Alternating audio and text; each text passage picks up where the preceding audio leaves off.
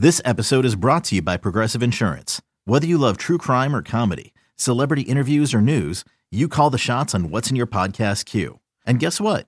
Now you can call them on your auto insurance too with the Name Your Price tool from Progressive. It works just the way it sounds. You tell Progressive how much you want to pay for car insurance, and they'll show you coverage options that fit your budget. Get your quote today at progressive.com to join the over 28 million drivers who trust Progressive. Progressive Casualty Insurance Company and Affiliates. Price and coverage match limited by state law. Queridos oyentes, bienvenidos a Detrás del Guante, el podcast oficial de los Bravos de Atlanta. Matazo, fuerte, profundo central. La bola se va, se va, se va,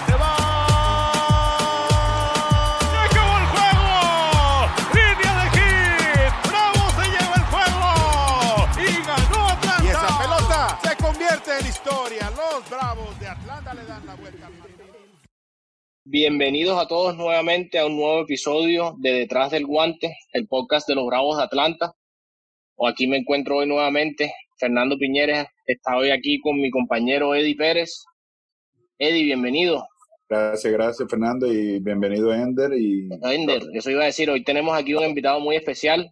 Creo que no necesita mucha introducción en el mundo de los Bravos de Atlanta. El jardinero Ender Inciarte. Ender, ¿cómo estás? Muy bien, muy bien. Gracias por la invitación y bueno, acá estamos en esta cuarentena, seguimos. Así es. Bueno, gracias Ender por aceptarnos la invitación. Hoy, eh, pues la idea es eh, hablar un poco sobre tu carrera, sobre, sobre tu experiencia aquí con los Bravos. Y queríamos primero, antes que nada, eh, en el último episodio, Eddie y yo le mandamos un mensaje al- a, la, a la gente, porque la, todo el mundo está pasando por un momento muy difícil. Entonces queríamos, si tú quieres algo, mandarles algún mensaje a la gente durante este tiempo de cuarentena.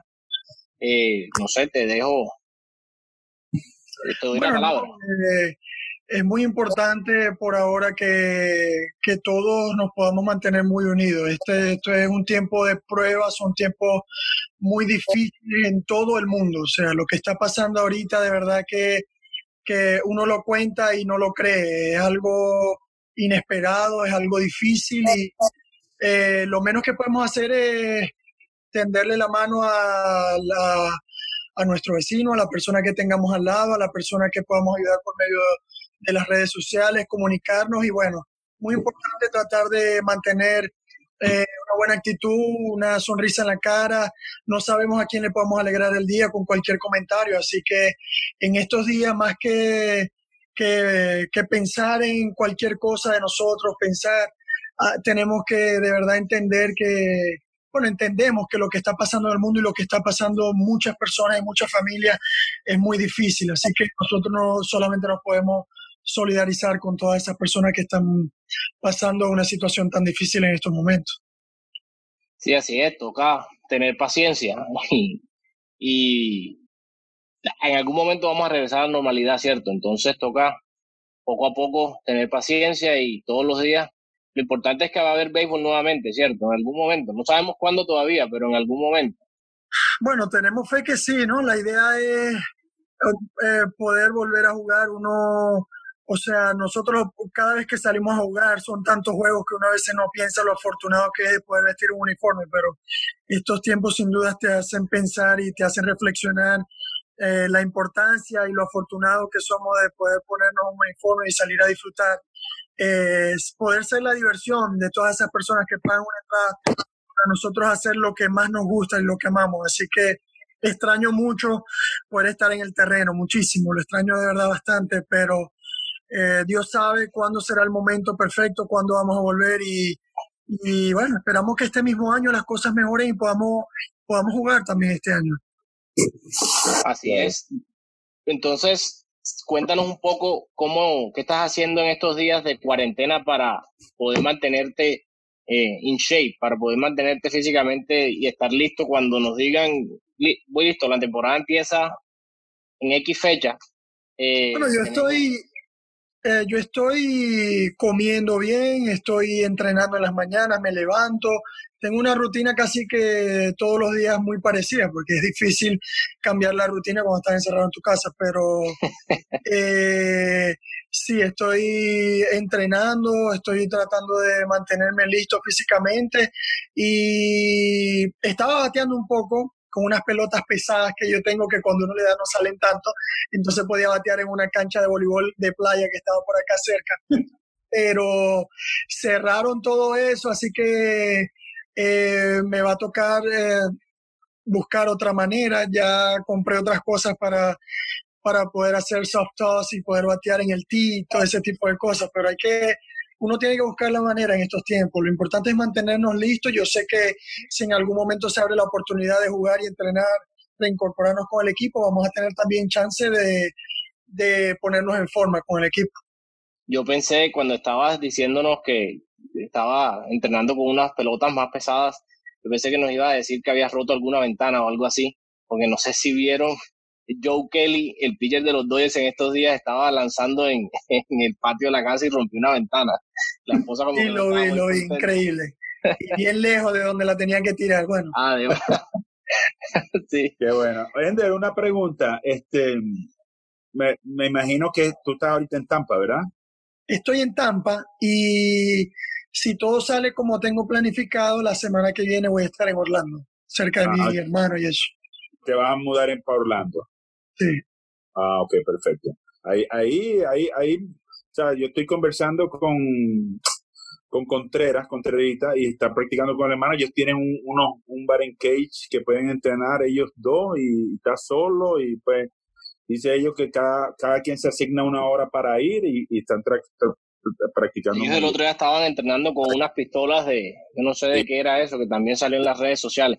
La gente está como alborotada en estos días en las redes sociales y sale de todo sí, sale de todo, sale de todo. Todo el mundo eh, busca la manera de llamar la atención o de, o de hacer algo que le alegre a, a los demás. Pues, o sea, es una forma de comunicarnos con las personas y es la única alternativa que tenemos con las redes sociales. Así es. Bueno, Ender, pasando un poco la página, si te parece, cuenta, eh, cuéntale a la gente, cuéntanos a nosotros un poco sobre, sobre tu vida, sobre sobre todo su vida en el béisbol, cómo empezaste, cómo llegaste acá a los Bravos. ¿Qué, historias así nos tienes interesantes que nos puedas contar aquí a la gente? Bueno, yo creo que todo el mundo tiene, eh, Eduardo, cualquier jugador de béisbol tiene muchísimas historias que contar y cualquiera se puede venir a la mente, pero sin duda alguna, eh, una que me marcó mucho fue cuando me cambiaron de Arizona a los Bravos Atlanta. Yo estaba en el apartamento de mi hermano en Maracaibo, de donde yo soy, y eh, eh, lo primero que recibo es un mensaje de texto de, de uno de los, de, los escritores de la prensa de allá de Arizona y me, me dijo, Ender, eh, creo que te van a cambiar. Y yo dije, en serio, no, no puede ser, pero si hace unos días yo estaba hablando con Tony La Russa y me dijeron que no, que no me iban a cambiar. Y me dijo, sí, hay rumores fuertes de que te van a cambiar eh, por Shelby Miller y algunos prospectos se van con ustedes. Bueno, en ese entonces no le di mucha atención, pero de pronto empezó a salir en todas las redes sociales. Ender Inciarte ha sido cambiado, ha sido cambiado. Y cuando eso pasó, de verdad que no te voy a negar, son, eran, eran creo que ocho años, nueve años que tenía ya con, con Arizona. Y, cuando eso pasó me sentí muy triste. Yo dije, o sea, ¿cómo voy a hacer? O sea, mis amigos, eh, todas las personas que conozco en Arizona, esto, o sea, no lo podía creer. Y a todas estas, eh, otra cosa que pensé fue que yo decía, ¿cómo voy a hacer yo para dar un honrón en un estadio tan grande? Decía yo haciendo Turner Field. Pero también ha sido una coincidencia que el primer honrón de mi carrera yo lo di en Turner Field. Eduardo, por cierto, fue el que agarró la pelota y me la consiguió. Claro. Eh, pero cuando, cuando llegué a Atlanta y conocí a todas las personas, conocí a todos los compañeros, tuve la oportunidad de trabajar por primera vez con Andrew Jones, eh, trabajé con, eh, conocí, perdón, a, Bobby Cox. Era una sensación totalmente diferente a lo que yo sentía en Arizona. Y me enamoré, me enamoré. Yo nunca pensé que me iba a enamorar de nuevo de un equipo y, y ah, eh, en los Bravos Atlanta son mi vida. Yo, uno no sabe qué pueda pasar en un futuro, cuántos años más jugaré con los Bravos, ojalá sea mi carrera, pero yo amo la organización y, y cada vez que me pongo el uniforme de los Bravos siento eh, mucho respeto y siento que represento algo más que, que una camiseta de grandes ligas. Pero sí, cuando llegué eh, fue difícil porque me lesioné al principio y cuando regresé de la lesión ya no, eh, no estaba jugando ya centerfield y, y muchas cosas que pasaron. Entonces, eh, Sneaker agarró el, el, trabajo de manager y me, me, llamó a la oficina, habló conmigo y, y me dijo, bueno, Ender, este, trabaja duro que hemos visto lo que puedes hacer en el outfield y sé que se va a abrir una oportunidad para ti para jugar en, en el center field. Y yo le dije que si me daban la oportunidad de jugar center field, yo iba a ganarme un guante de oro. Sí. Y, y, así fue, me dieron la oportunidad en el 2016, ese mismo año, ya me había perdido dos meses y ese año me gané un guante de oro. Eduardo era uno de los que siempre me hablaba, me aconsejaba y yo siempre voy a estar agradecido con él. Yo le tengo a Eduardo de familia para mí. Pero sí, ese año me gané guante de oro y los dos siguientes años. Y, pero en los Bravos de Atlanta yo tengo memorias muy bonitas también. Ender, una, una, yo, yo me acuerdo, o sea, estoy acordándome de ti, yo, yo me acuerdo cuando me dijiste que uno de tus jugadores favoritos era Chipper John, ¿verdad? Y que fuiste a verlo una vez en Orlando cuando estaba chiquitico que te llevó tu papá. Eh, para otras cosas, yo, ah, el último año de Ender en Venezuela, yo fui su manager. Ese fue el último sí, año. Sí. Él jugó en Venezuela. Y, ¿Qué año fue ese? Uh, 2014, bueno, ¿no? 14, exacto, 14, porque al otro año me fui para el otro equipo, los Tigres de Aragua. Y ese año a mí mucha gente me preguntó sobre Ender. Y, mucha, y yo le dije a mucha gente que, y, y, mucha gente se enojó conmigo porque yo le dije, este va a ser el último año que Ender va a jugar en Venezuela. Y se, se pusieron, se enojaron, de que, ¿cómo vas a decir eso? Porque, porque él va a ser un caballo en grandes ligas y más nunca lo van a ver por aquí desgraciadamente porque tiene que cuidarse y, y, va a ser muy difícil que él juegue. Y mira, no ha jugado más de esa vez. Um, pero cuéntanos algo, Ender. Uh, el día que tu papá te llevó para Orlando para ver, para ver uh, el juego de los Bravos, ¿y qué fue lo que te dijo tu papá uh, cuando viste jugar a Chipper John? Que siempre me lo, me lo dice, Fernando, me dice, sí, mi papá, todos, me... todos los jugadores me saludaron menos el de Maracay, el de Zulia, que eras tú. Eh, no, estaba muy concentrado, Eduardo, estaba muy concentrado. Pero sí, papi, mi papá vio jugar a Astolfo. A Chipper Jones y, y lo primero que me dijo fue, hijo, como, como ese es que yo quiero que tú seas. yo le dije a mi papá, déjale papi, va a estar un poquito difícil ser como ese, pero puedo tratar. a mí no se me olvida eso, qué bueno, qué bonito. Sí, sí pero eh, Venezuela eh, sin duda, eh, uno aprende a jugar de una manera, eh, te hace hombre, te hace persona y te hace jugador. Nosotros los jugadores del Caribe o los jugadores de Venezuela que pudimos jugar en Venezuela tenemos un estilo diferente a todo el mundo en las grandes ligas, igual que los jugadores dominicanos, los jugadores de Puerto Rico, pero las ligas invernales eh, hacen al jugador. Yo estuve eh, muchas novatadas en Venezuela, hay muchas cosas que tuve que aprender hasta que ya cuando llegué a Grandes Ligas ya me habían pasado. Entonces no, era como que ya había estado en esa situación y me ayudó muchísimo. Qué bueno, sí, pues mejor que te hubieras pasado allá y no aquí en Grandes Ligas, ¿verdad? No acá con sí, todas las luces y todas las cámaras que hay acá. Sí. sí, no, y sin duda algo todo el mundo tiene una de esas novatadas que les pasa eh, en Grandes Ligas. Yo una vez un juego contra los Tigres, eh, estando con Arizona, salgo contra Detroit, salgo de emergente eh, contra Verlander, doy un hit por el medio, creo que en el octavo inning, era el, el juego, creo que estaba 4 a 2. Estaba Víctor Martínez en primera base.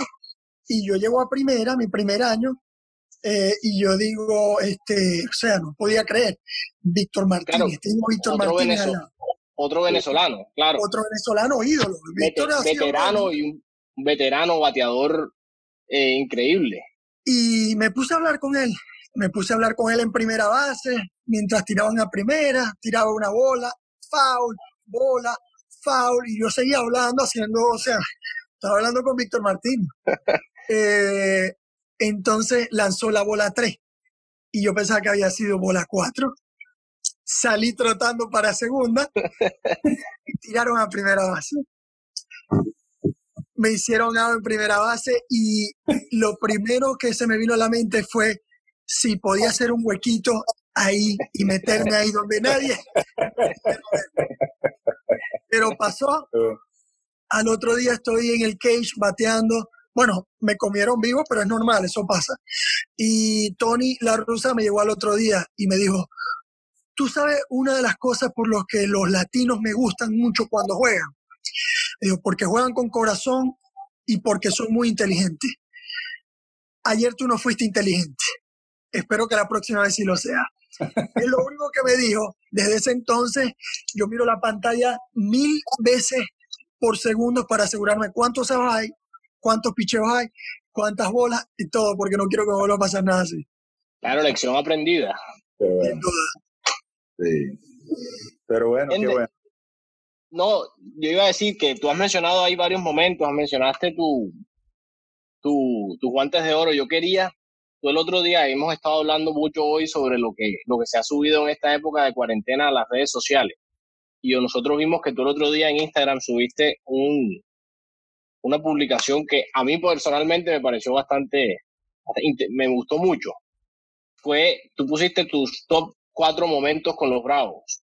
Entonces, yo quería, nosotros queríamos hoy ir uno por uno y que nos cuentes un poco sobre cada momento que estabas pensando. Ya nos contaste una, una, una historia bastante, eh, bastante vergonzosa, por decir, no decirlo de otra forma, en el campo. Entonces, queríamos que nos contaras de estas que han sido momentos muy buenos que has tenido.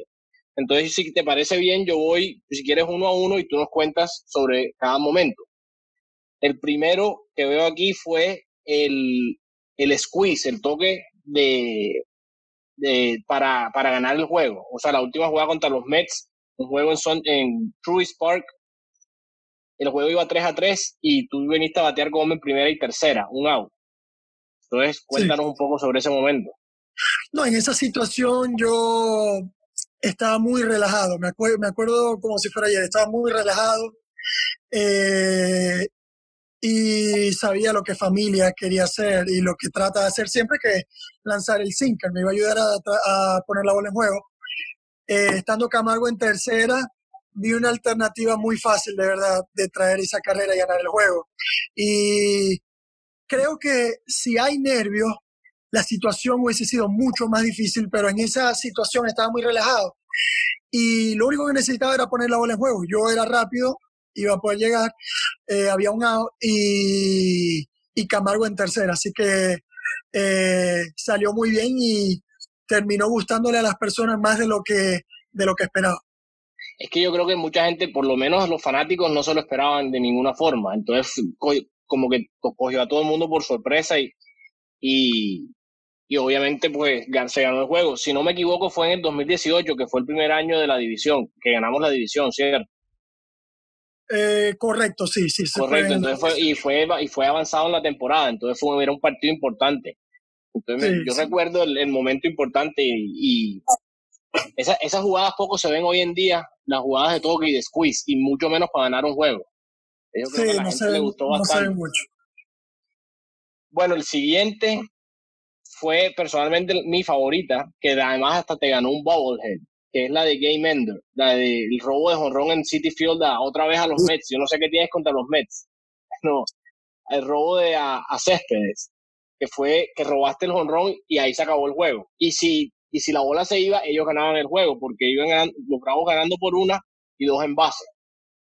Sí, esa sin duda fue puede, puede ser mi jugada favorita porque de verdad lo que hice anterior al lanzamiento fue lo que hizo que pudiera agarrar la pelota, que yo quería jugar del lado entre Ray Center porque tenía el presentimiento eh, que Céspedes iba a batear la bola exactamente por donde la batió. Yo quería estar ahí. Eh, pero el coach y eh, tú sabes que hay muchas estadísticas y muchas cosas me movieron entre, eh, me, me, pusieron en left center un poco más uh, ubicado en, en, esa área y la anticipación fue lo que hizo que él, él, no había hecho swing cuando ya yo había salido a correr. Y, y eso fue lo que más me gustó, que yo salgo a correr antes del contacto y cuando hago esa jugada, o sea, nunca me había, nunca me había emocionado tanto. Eh, no gritamos tanto. Eso iba a decir, tú estabas en el dogado, ¿cierto? Oye, gritamos como locos. Ese día yo dije, muchos dijeron, ya Ende ganó el guante de oro, no se preocupe. Sí, todo el mundo lo estaba diciendo, ya te ganaste el guante de oro. Sí, eso fue emocionante. Fue, yo, y yo recuerdo a ver, estar viendo ese juego en televisión y eso fue en septiembre, porque los Mets estaban jugando. Sí, terminando la temporada. Terminando la temporada. Y Nos eliminamos nosotros. Ese sí. juego les costó, sí. Eh, la siguiente fue la que en Turner Field todavía, cuando amagaste como si se te había perdido la bola en el cielo, oh. con un hombre en primera, hombre primera y un out. Y batearon un fly, como decimos, en, por lo menos así decimos en Colombia, un fly muerto a center field, y tú hiciste como si la bola se te estaba perdiendo y engañaste al corredor de primera. Y bueno, el doble, cogiste la bola porque no se te había perdido en ningún momento y tiraste. El corredor pensó, avanzó más de la cuenta y cuando cogió la, cogiste la bola ya no tenía chance y lo tiraste, lo sacaste out. Sí. Eh, la, eh, no, no recuerdo bien qué inning era, pero yo sé que. Sexto hay, inning, aquí tengo la información. Bueno, a esa hora eh, o en ese momento, eh, todos los jugadores saben cuando miran el cielo que puede ser difícil ver la pelota. Entonces, eh, muchas veces pasa que no vas a ver la pelota, pero gracias a Dios tuve la fortuna de verla desde el contacto y ya cuando dice que se me perdió, eh, Carlos Ruiz tomó dos pasos o un paso y medio más, que fue la diferencia de poder hacer ese out, pero eh, también lo anticipé. Yo dije, si da un fly por acá, puede que se me pierda y, y si la agarro lo, lo, voy a matar en primera, decía yo. Después que hice la jugada, Marcaki me mira serio y me dice, hey, no me asustes así, que no quiero que, no quiero que se caiga una pelota enfrente de nosotros. Y yo le dije, no, no, ya la vi todo el tiempo, pero tenía que hacer algo diferente y ese, ese tipo de jugadas uno tiene que saber cuándo hacerlas porque no puedes hacerlas todo el tiempo porque ya la próxima vez van a decir, no, Ender siempre es el que, el que hace como si se le perdió la bola, entonces tienes que escoger el momento perfecto, ¿cierto? Sí, sí, sin duda. Y, y puede ser una de esas jugadas que a lo mejor pasan una sola vez porque ya la, la gente también aprende de, de los errores y de lo que ven y, y también recuerdan que uno a veces tiene un poquito de picardía. Sí, claro. y bueno, la última, la cuarta, fue el robo del jonrón a Filadelfia eh, en, en Tourist Park, en, entre Left y Center. Primer inning, empezando el juego. Eh, esto fue en el, también en el 2018, el primer año de la división. Esa me gustó muchísimo, de verdad, porque yo estaba jugando esta vez left center, pero las estadísticas y todos, todos los numeritos decían que yo tenía que jugar right center y un poco eh, cerca. Cuando yo estoy en el left center, yo hago señas al dogout que me dejen en el left center, que, que quiero estar ahí. Entonces me separaron y me dijeron, no, muévete al right center. Y yo, déjame estar acá, muévete al right center. Bueno, yo hice así, ok, me muevo al right center. Me puse lo más lejos donde yo me dijeron de donde fue exactamente el batazo. Y fue otra jugada donde salí antes del, del contacto y creo que es uno de los batazos que, que más terreno he recorrido y cuando hago la jugada y regreso al dogado, me dice igual, Ender, este, discúlpame, no, no te vuelvo a decir dónde más tienes que jugar, voy a confiar en ti de ahora en adelante. Era uno de los, esos primeros días que estábamos juntos y desde entonces él me deja hacer lo mío. Yo, yo, a mí me gusta mucho prestar atención a lo que está tratando de hacer el pitcher, el equipo y el jugador. Y, esa es la manera en que yo me enfoco cuando estoy en el outfield. Por eso es que me gusta anticipar mucho. Así que muchas veces me dejan hacer eh, lo, lo que yo quiero, pero siempre tengo una base para hacerlo. Pero mi jugada favorita, eh, o mi momento favorito fue en Arizona, cuando di un honrón en el noveno inning perdiendo por, ah, creo que eran, creo que el juego estaba 4 a 2. Y yo salgo a batear eh, y eh, Snicker me dice, hey, si tienes hombre en primera y segunda, toca la bola. Y yo le dije, eh, déjame batear, que tengo un buen feeling en este turno. en confianza, claro, eso es todo en confianza. Y él me dijo, no, no, mejor vamos a mover los corredores. Y yo, ok, movemos los corredores, está bien, vamos a mover los corredores. Da la casualidad que me cantaron un picheo bola, en verdad estaba, eh, eh, estaba difícil de tocar. Y también tuve un intento de toque que fue foul. Me puse en dos strikes, pero tenía confianza, o sea, ese momento tenía demasiada confianza. Y en todo eso era foul, bola, y hasta que llegué a la cuenta 3 y 2, y dijo un ron por todo el center field contra mi ex equipo, y, y fue un momento de verdad increíble. Veníamos de perder tres juegos eh, contra... Contra Boston, creo. Contra los Dodgers. Ah, no, contra Boston. Contra Boston en Atlanta, ¿cierto? Sí, contra Boston. Y, esa serie y esa serie nos levantó. Creo que ese ah. fue el último juego o el penúltimo. Eh, y nos levantó. Eso, ese, ese, ese juego nos levantó y de ahí para adelante seguimos hasta el final imparables y clasificamos. Esa fue la, la otra vez la temporada 2018. Yo recuerdo que perdimos un, el último juego contra Boston en casa, que íbamos eh, ganando como por 5 o 6 carreras en el octavo. Empezamos creo que 7 a 0, algo así. Una cosa así, y fue, me acuerdo, porque estaba muy peleada la división en ese momento. Sí. Y después salieron a Arizona y ganaron ese juego que tú dices, otro juego donde Dansby hizo una jugadota en el short. Increíble, sí. Ganamos cuatro juegos en esa serie. Y, de ahí ya, como tú dices, de ahí empezó. Ganamos siete en fila. Después de eso ganamos siete en fila. Ganamos cuatro en Arizona y tres en San Francisco. Sí, yo recuerdo, sí, sí. Y yo recuerdo ese honrón. Eh, vamos un poquito atrás ahora. Vamos, contanos, cuéntanos cuando firmaste por primera vez, porque yo me acuerdo cuando estabas con las águilas que era flaquito y yo decía, ¿cómo firmaron este muchachito? ¿Quién te firmó? ¿Cómo te firmó? ¿Y a dónde te vieron? Porque de verdad, eso nunca hemos hablado de eso. Nunca me habéis contado de, de, cómo te firmaron, quién te firmó.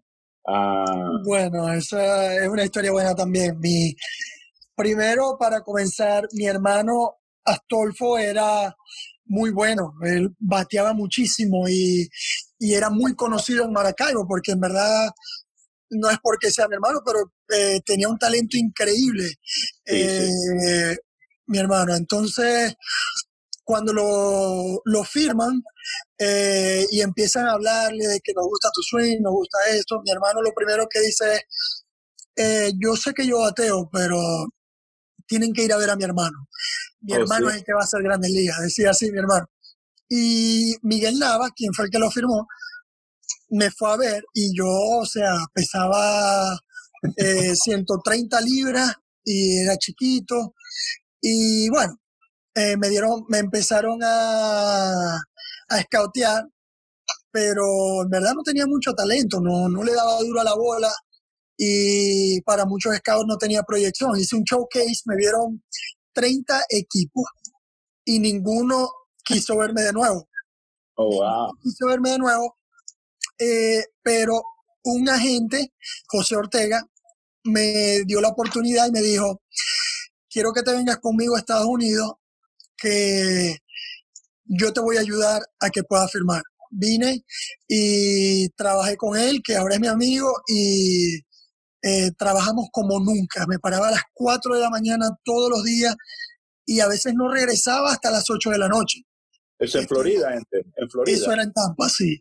Era, era todo el día entrenando, ayudaba a entrenar a unos niños, eh, pero aprendí mucho, maduré y regresé a Maracaibo. Cuando regreso a Maracaibo, que me vuelven a ver, ya están eh, ya se dan cuenta que le estoy dando la bola más duro, que estaba corriendo más rápido, que el Estaba en brazo había mejorado. 134 ya, ya estaba en 134 Ya libras. estaba en 135. y me hicieron otro showcase. Y de nuevo nadie me quiso firmar. Miguel Nava había traído el scout, el americano, el, el- el jefe, y él dijo que, que no, que no, que no, no me iban a firmar, eh, que no, no tenía mucha proyección. Y Miguel Nava dijo, bueno, yo voy a poner mi trabajo de por medio, asegurando que este muchacho va a jugar en las grandes ligas. Y Miguel me lo estaba, dijo así. Y él me lo dijo así, a mí no me importa si me votan, porque yo sé que tú está- vas a llegar a grandes ligas. él estaba con Arizona, Miguel. Él estaba con Arizona. Miguel ha estado con muchos equipos, ¿verdad? Él estuvo creo que con Cincinnati, yo recuerdo Sí. más con Arizona, pero estuvo con Cincinnati y no recuerdo con quién más. Ah. Pero eh, cuando me firma, mi hermano ya está en Dominicana, eh, están diciendo, Iniciarte, nos dijeron que firmaron a tu hermano. Y mi hermano dice, no han visto a mi hermano. Es un animal. Mide 6'5 y pesa como 230 libras. Deja que lo vean. Cuando llego yo a Dominicana y me ven todos los dominicanos, dicen, este es el muchachito que tú habías dicho que era un animal. Y, y mi hermano dijo, ya, tú- ustedes van a ver ese animal cuando juegue, decía mi hermano. Ese año batí 300 y me robé creo que 22 bases. En Dominicana. sí, de ahí para adelante todo fue positivo, me salieron muchas cosas y yo siempre voy a estar agradecido con Miguel y, y la oportunidad que me dio porque eh, esto, eh, fue el único, fue el único de verdad que, que dijo, que pensó que yo podía hacer algo positivo, de verdad, fue el único bueno. eh, y, y un scout de Tampa que me quiso ver como pitcher, pero lo mío era centerfield, me gustaba era robar hit. Qué bueno, qué bueno. Bueno, qué y eso lo has hecho bastante porque, como tú mencionaste ahora, los guantes de oro, ga- ga- ganaste tres, tres en fila, 2016, 17 y 18. Sí. Y yo, yo personalmente he visto muy pocos outfielders que cubran tanto terreno, porque no es solo la velocidad, sino pues saber ubic- lo que ya tú mismo has comentado hoy, saber ubicarse, saber eh, adelantarse a la jugada, ver la jugada antes de que pase y, y eso te ha ayudado mucho a ti, ¿cierto? Sí, me ha ayudado muchísimo. Eh, cada vez trato de aprender más, escucho también la opinión de otras personas y trato de mejorar. Yo siempre he querido seguir mejorando, eh, seguir superándome y después de tantas lesiones que sufrí el año pasado, mi meta es volver más fuerte, lograr grandes cosas, ir por otro guante de oro y yo sé que eh, cuando la oportunidad eh, se vuelva a presentar, voy a tratar de aprovecharlo, de aprovecharla lo más posible.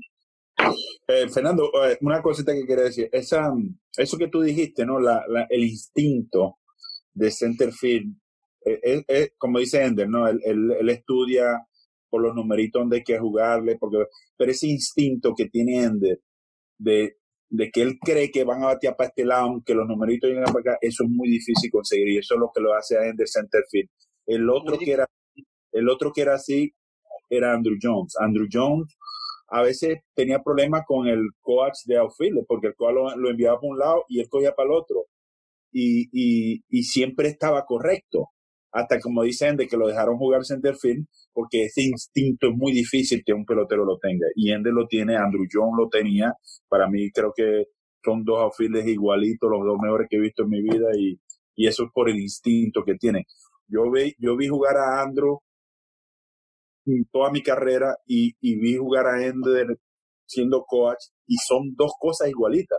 Las cosas que ellos hacen antes que salga la bola del bate, aunque conecte la bola, ya ellos están preparados, están cogiendo por un lugar y yo decía, pero ¿por qué están moviéndose si el FAO está para atrás del, del dogado y ellos están moviéndose? Pero es el Eduardo, me acuerdo el primer juego, eh, el segundo juego que jugué para los Bravos en Turner Field, cuando Zimmerman batió esa pelota en el gap, que la agarré. En verdad, te voy a decir lo que se me vino a la mente. cuando yo hago la jugada y lanzo a primera y hago el doble play, no es por arrogancia, pero lo primero que dije fue en mi mente, dije, me pasé. me pasé, clase de jugada me lancé, pero cuando hago la jugada, volteé porque estaba en, en el bullpen y te miré y me acuerdo lo emocionado que estaba y me dijiste, qué verdugo soy vos, muchacho. Me dijiste así, no se me olvida eso. no se me olvida, de verdad. Esa jugada a mí fue de verdad de mi favorita. La, eh, fue increíble, de verdad. Fue increíble también porque eh, la estaban pasando por ESPN y, y la, la, vio mucha, mucha gente en Venezuela. Eh, la narró Ernesto Jerez, que desde chiquito también uno lo escucha y, y, y, sí, y fue, fue un momento de verdad especial para mí. Qué bueno, qué bueno, qué bueno. Qué bueno, Ender, yo tenía, yo quería hacer referencia a otro momento, otro momento, otra de tu carrera, don, porque estábamos hablando ahora de los guantes de oro, que fueron tres en fila. Ese año de la mitad de los tres guantes de oro, el 2017, fue un año muy especial para ti, ¿cierto? Guante de oro, eh, All Star, y además de eso, 200 hits esa temporada, si no me equivoco, ¿cierto? Sí. ¿Cuántos diste, 201. Fueron 200 más de los que daba Eduardo en su carrera por año. No, yo 200 los ocho años que jugué. Ende, yo pensaba que habías dado como 214, 216 y estuve peleando. No, 201, sí. Wow. Cuando llegué a los 201 le dije al manager que, que ya no podía jugar, de verdad, porque acuerdas, Eduardo, tenía una lesión en el dedo por una jugada en primera base y ya, y ya no podía, no podía. Lo que Más bien jugué un mes así. Yo conté los, los, los que diste en Spring Training, que nada más diste 10. Bueno, y ese año ah, hubo uno, un juego muy, muy importante en la historia de los Bravos, muy especial, y donde tú fuiste el protagonista principal, no hay otra forma de decirlo. Y es el, hoy estamos ahora grabando esto, viernes 17 de abril, el 14, hace tres días, se cumplieron tres años de ese juego, que fue el primer juego en el Estadio Nuevo en True Park. Y tú, si, me corriges si me estoy equivocando en, lo que, en, en mi recuerdo, pero tú fuiste el protagonista porque sacaste el primer out en centerfield en un fly, un, un fly que batearon a centerfield. Diste el primer hit en la historia del estadio. Anotaste la primera carrera, bateaste el primer cuadrangular y sacaste el último out del juego. ¿Se me, se me olvida algo? Eh, no, no, no. Eh, hice, ese día fue muy Eso fue- especial para mí, sin duda. Claro, el otro día estaba, es que no, no creas que yo tengo la memoria así, el otro día pasaron el juego y estuve viendo ahí, por eso, por eso lo tengo fresco en la cabeza, pero cuéntanos un poco sobre ese día y lo que significó para ti y tu carrera, porque en la historia de los Bravos ese es un juego muy, muy importante, muy especial, porque era el Estadio Nuevo y la celebración fue increíble. Sí. Sí, fue, fue muy especial, sin duda. Y me lo disfruté, como dicen en Venezuela, me lo vacilé. Eh, tuve la oportunidad de, de hacer muchas cosas por primera vez en el estadio, pero eh, fue muy especial para mí cuando eh, me dieron ese batazo, el primer, eh, el primer inning, agarré la primera, el primer out. De una vez pensé, dije, bueno, ya hice el primer out en este estadio, nadie más puede hacer el primer out. Pero estábamos también en el dugout, estaba Dicky y no recuerdo cuál era la otra persona que estaba entre nosotros y estaban comentando, de, ¿quién crees tú que va a dar el primer honrón? Y lo- cuando me lo preguntaron, yo dije, ¿quién más? Yo, lo voy a dar yo mismo. y, y se echaron a reír y me dicen, no, en serio, ¿quién crees que lo va a dar? Entonces, para no seguir diciendo que era yo, porque en verdad lo dije en broma, dije, bueno, seguro lo hacen lo mismo de siempre. Freeman, Markaki, los que dan honrones, ¿no? Pero cuando, cuando fui yo y regresé, Dicky estaba muerto de la risa en el dogado porque ya habíamos hablado de eso y, y dio- da la casualidad que, que me tocó vivir ese momento especial. De verdad que ese estadio es, es una preciosidad. Todo el mundo que va dice que es el estadio más bonito que han estado. Es una maravilla de estadio. Sí, Ender, Ender, yo, no, yo, yo estaba, yo estaba tan emocionado de ese honrón, porque yo estaba en en primera, que, que no me acuerdo de lo que dijo Fernando, que hiciste también el primer out, anotaste la primera carrera, hiciste el último out y diste el primer hit, no sabía, no sabía todo eso. Yo sabía del honrón porque eso, eso es lo que más emociona a uno. Yo estaba demasiado emocionado porque dije, wow, si este, si este estadio dura 50 años, todo el mundo se va a acordar, se va a acordar del primer hit Y que se dio. estadio. siempre hablan de los primeros, so- cuando se celebran, por ejemplo, 10 años del estadio, o 15 o 20 o 25, siempre, bueno, No, ¿quién- ¿quién? tri- trivia question, ¿quién fue el primer? Y, y Sí. a- aquí la gente en Atlanta y en el, los, los aficionados de los Bravos, siempre cualquier cosa, primer, primer, primer algo de Truist Park, Ender Inciarte, que si, si no tienes una alta posibilidad de sacarla bien solo con decir ese nombre, porque ese fue el juego de Ender. Yo recuerdo, yo estaba en el estadio y recuerdo perfectamente todo eso.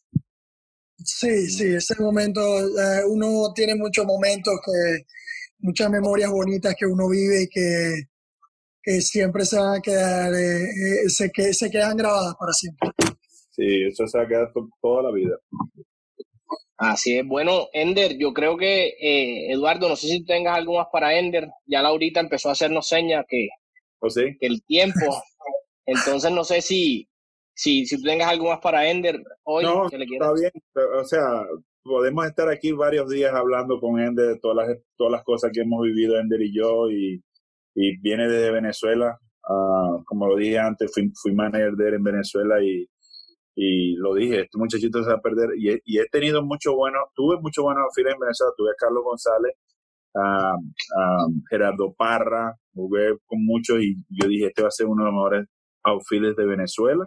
Y pues no me ha hecho quedar más, menos mal, pero um, muy, muy contento de, pues, estar. Es mi amigo mío personal, lo quiero como un hijo, lo quiero como decimos en Venezuela, lo quiero demasiado y, y, siempre estoy pendiente de él, me preocupo mucho con, por él como si fuera mío y eso a veces me da rabia porque me dicen, ¿por qué me preocupo tanto por él? Pero es por eso, porque lo siento que pues ha subido, ha subido conmigo y hemos estado juntos en los buenos y en los malos momentos, porque no tanto en los buenos. Hemos tenido muchos malos y yo sé que él ha tenido muchos malos también y pues para mí es un, un hijo, un hijo también. Y, y pues, no, nada, todo está bien. Gracias, Ender, verdad que la pasamos muy bien. Eh, esto, te iba a decir que esto, los Bravos tienen un podcast que tienen a todos los americanos y, esto lo queremos hacer, pues, y, y tú eres uno de nuestros primeros invitados. Tuvimos a Javier, hemos tenido varios, pero muchos fanáticos quieren saber de tu vida, de las cosas fuera del terreno y esto quisimos hacer muy bonito. De verdad, muchas gracias y, y, y pues ojalá y pronto nos veamos porque ya quiero ver béisbol. No, no, gracias a ustedes por la invitación y, y también, Eduardo, vos sabés que soy familia también. Eh, los, eh, te, te, quiero y te aprecio y gracias a todos por la invitación. Laurita, no te pongas brava que ya vamos a terminar, ¿oíste? bueno, pues. Ender, sí, muchas gracias por tu tiempo hoy, Ender. Gracias, Fernando. A, a, las, a los oyentes, a los aficionados de los Bravos les va a gustar mucho escuchar estas historias tuyas. Y esperamos poder vernos en persona pronto porque eso significa que va a haber juegos otra vez, entonces ojalá sea, sea rápido, pero en, mientras tanto pues ha sido muy agradable no. escuchar estas historias y... No, Fernando, y si, y si empezamos a hablar de Real Madrid, terminamos en Ah, no, de, sí, no, no, no, mejor no, dejemos eso para, para, para de, dejemos eso para la, la el, el, próximo episodio donde traigamos a Ender. Ok, ahí sí vamos a hablar de verdad de fútbol para que aprendan todos, de verdad. Perfecto. Bueno, un abrazo a todos. Muchas gracias abrazo, por la invitación. Gracias a ti. Okay, picture this.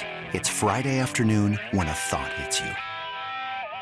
I can waste another weekend doing the same old whatever, or I can conquer it. I can hop into my all-new Hyundai Santa Fe and hit the road. Any road. The steeper the better because my all new Santa Fe is available with H Track all wheel drive so I can hit the trail without a worry in the world. Heck, with three rows and best in class rear cargo space, I can pack the whole family in with all our gear. We've got available dual wireless charging for our phones so we'll never lose touch with civilization and we won't lose touch with the primordial power of Mother Earth. So, which is it? Waste the weekend or do something a little more epic? And conquer it in the all-new Hyundai Santa Fe. Visit HyundaiUSA.com or call 562 314 4603 for more details. Hyundai, there's joy in every journey.